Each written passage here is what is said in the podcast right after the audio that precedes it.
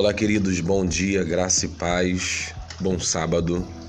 Hoje nós vamos estar continuando a leitura de Mateus capítulo 5.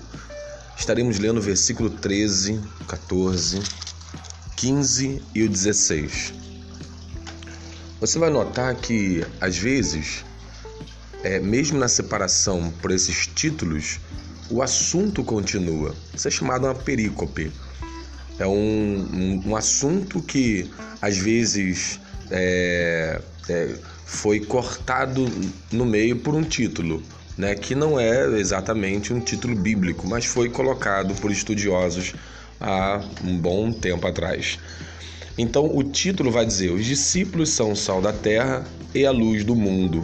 Como se, às vezes, é, fosse do 13 em diante é, o assunto começasse, mas o assunto não começa no versículo 13. O assunto começa no, cap, no capítulo 5, versículo 1, em que Jesus ele fala sobre o Sermão do Monte, é, as bem-aventuranças, fala sobre comportamentos, fala sobre posturas, fala sobre compromisso. Então, como ministramos, toda essa transformação, todo essa, esse comprometimento com o reino de Deus, né? E o resultado disso, né? Pela luta pela justiça, de ser pacífico, né? De ser manso, de ser uma pessoa misericórdia, é, com, que exerce misericórdia, ser alguém comprometida com o nome de Jesus e que entende que todas essas obras elas é, é, resultarão em galardão eterno ela, ela, ele continua esse assunto no versículo 13. Então, o 13 é continuação é, dos, dos versículos anteriores. Então, sobre essa pessoa bem-aventurada, ele fala assim: Vós, vós quem? Os bem-aventurados. Vós sois o sal da terra. E se o sal for insípido, com que se há de salgar?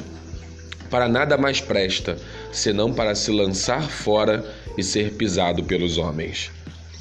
Se a gente é, pensar bem na questão da agricultura, a gente vai ver que muitas vezes há a correção do solo para poder fazer um plantio melhor. E usa-se muito sal, né? diversos tipos de sais, na verdade, é, para a correção do solo. Então, ele quando fala isso, né, quando ele fala que é, se o sal for insípido, um sal insípido é um sal que já perdeu suas propriedades. Com que se há de se salgar? Para nada mais presta, senão para se lançar fora e ser pisado pelos homens, ou seja, ser colocado é, fora. Também o uso do sal na antiguidade era relacionado a, a conservar os alimentos. Não havia geladeira, então salgava-se aqueles alimentos perecíveis e eles duravam muito mais. Havia é, um preço, na verdade, muito alto pelo sal, a ponto de algumas pessoas que trabalhavam até mesmo recebiam um pedaço de sal, daí vem a palavra também salário. Então, a importância disso que Jesus está falando é dizendo que nós somos o sal da terra, nós damos o gosto, nós damos, fazemos a diferença nós é aquele que é bem-aventurado, né? O bem-aventurado, ele ele onde ele chega, ele faz a diferença. Uma comida é bem temperada é maravilhosa de comer. Uma comida insípida, uma comida sem gosto, uma comida aguada, ela é ruim de se comer.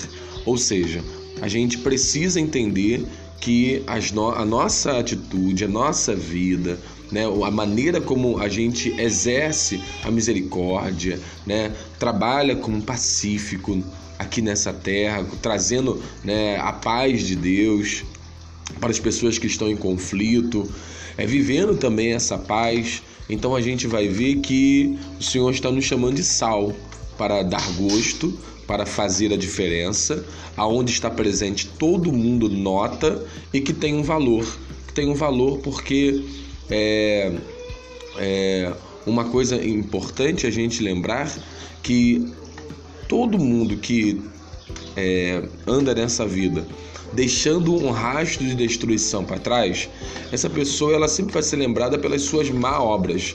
Mas quando a gente anda pela vida, né, com Deus e a gente deixa as marcas de, de entrega, de amor, de paz, a gente vai ver que é, haverá então um valor a ser reconhecido.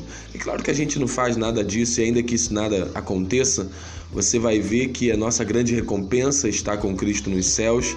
Não fazemos também, não pode ser feito também as boas obras para é, na esperança de benesses ou de resultados humanos ou de reconhecimento humano, nada disso. Nosso reconhecimento e fazemos, nosso reconhecimento está em Cristo e fazemos o que fazemos, devemos fazer o que devemos fazer, porque é a coisa certa, porque é a coisa justa, porque é a vontade de Deus. Esse é o ponto, tudo bem? Então, é, no versículo 14 ele fala: Vós sois a luz do mundo. Não se pode esconder uma cidade edificada sobre um monte. Nem se acende a candeia e se coloca debaixo do alqueire, mas no velador e dá luz a todos que estão na casa.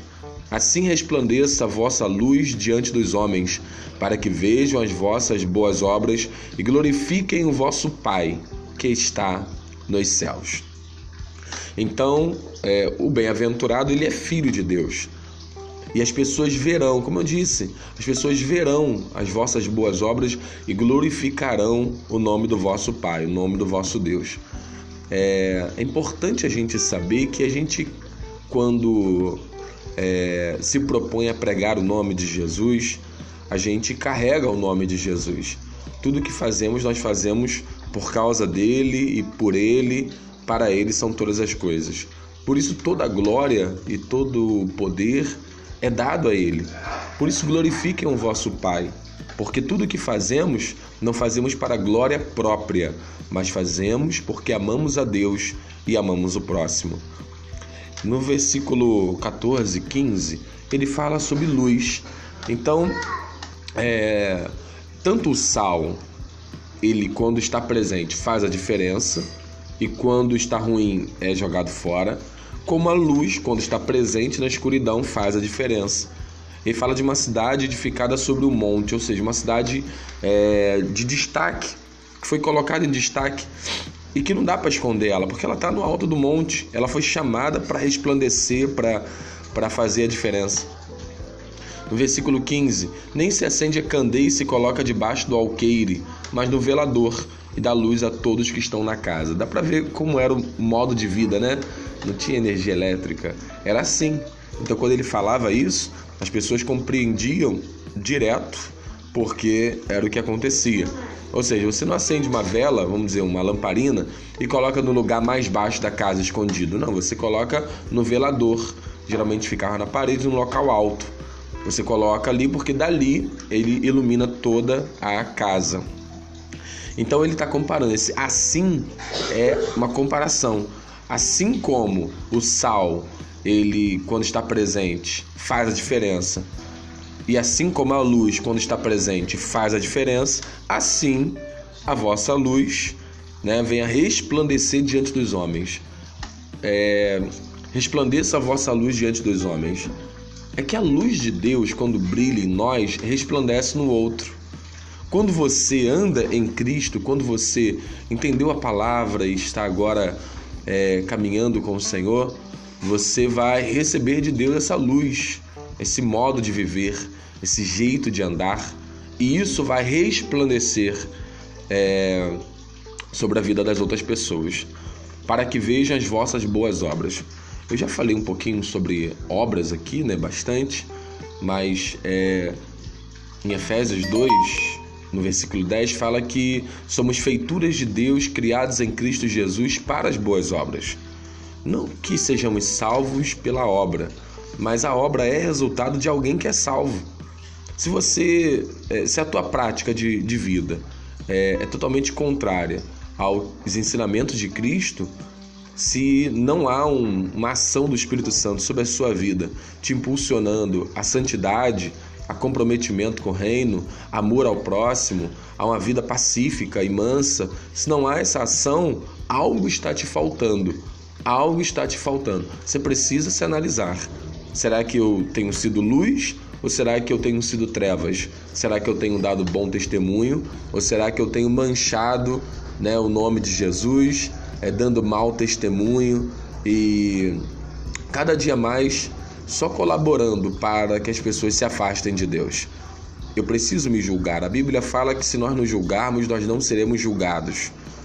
Eu preciso me colocar na balança, me analisar e, e no nome de Jesus, me cada vez mais me é, precaver né, das quedas. Ou seja, você se antecipar, você analisar os teus pontos fracos e começar a pedir ao Senhor fortaleza aonde você é fraco e fala: Senhor, ajuda-me. Tenho sido falho, tenho sido errante. Eu quero ser luz, eu quero resplandecer, eu quero que a minha vida venha a ser uma referência de alguém que serve ao Senhor, de alguém que é de família, de alguém que é trabalhador, de alguém que é de alguém que é de boas obras. Senhor, eu quero mudar, eu quero ser transformado pela tua palavra. Esse é o tempo, esse é o momento. Todos nós fomos chamados para sermos luz a uma geração que anda em trevas. Há pessoas que não conhecem o Senhor, que vão de mal a pior e que não adianta a gente querer pregar para essas pessoas andando às vezes pior do que essas pessoas, porque no final de tudo a pessoa vai dizer: Olha, você vem pregar para mim, mas é, eu, eu pratico melhores obras do que você, eu vivo de uma maneira muito diferente de você, então eu tenho que procurar viver de uma maneira digna, honrosa conforme o Evangelho nos proporciona e nos chama a uma vida de renúncia, uma vida de entrega e uma vida de mansidão. Então, fazendo assim, as vossas boas obras, elas resplandecerão. O Senhor possa te abençoar, o Senhor possa nos levantar como uma geração que carrega a cruz, uma geração que carrega a luz, uma geração que é sal uma geração que faz a diferença, não se oculta, não é tímida, uma geração valente, corajosa para pregar o Evangelho com ousadia e amar ao próximo é, com uma entrega máxima, para que o reino de Deus possa ser manifesto na vida de todas as pessoas. É um chamado que ele nos faz. Vamos junto, já deu certo.